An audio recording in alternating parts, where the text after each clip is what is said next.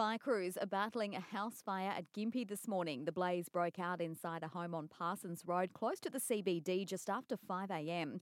One man's been transported to hospital with minor burns to multiple areas of his body. No details yet on what caused the blaze.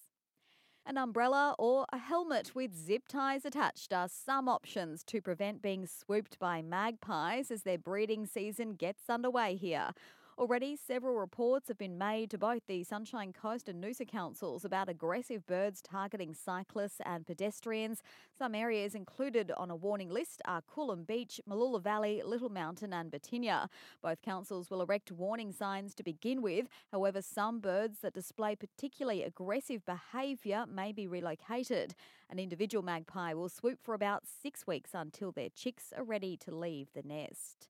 The RSPCA is still trying to determine what toxins responsible for causing the deaths of five dogs that were recently walked at Buddina Beach and Point Cartwright areas.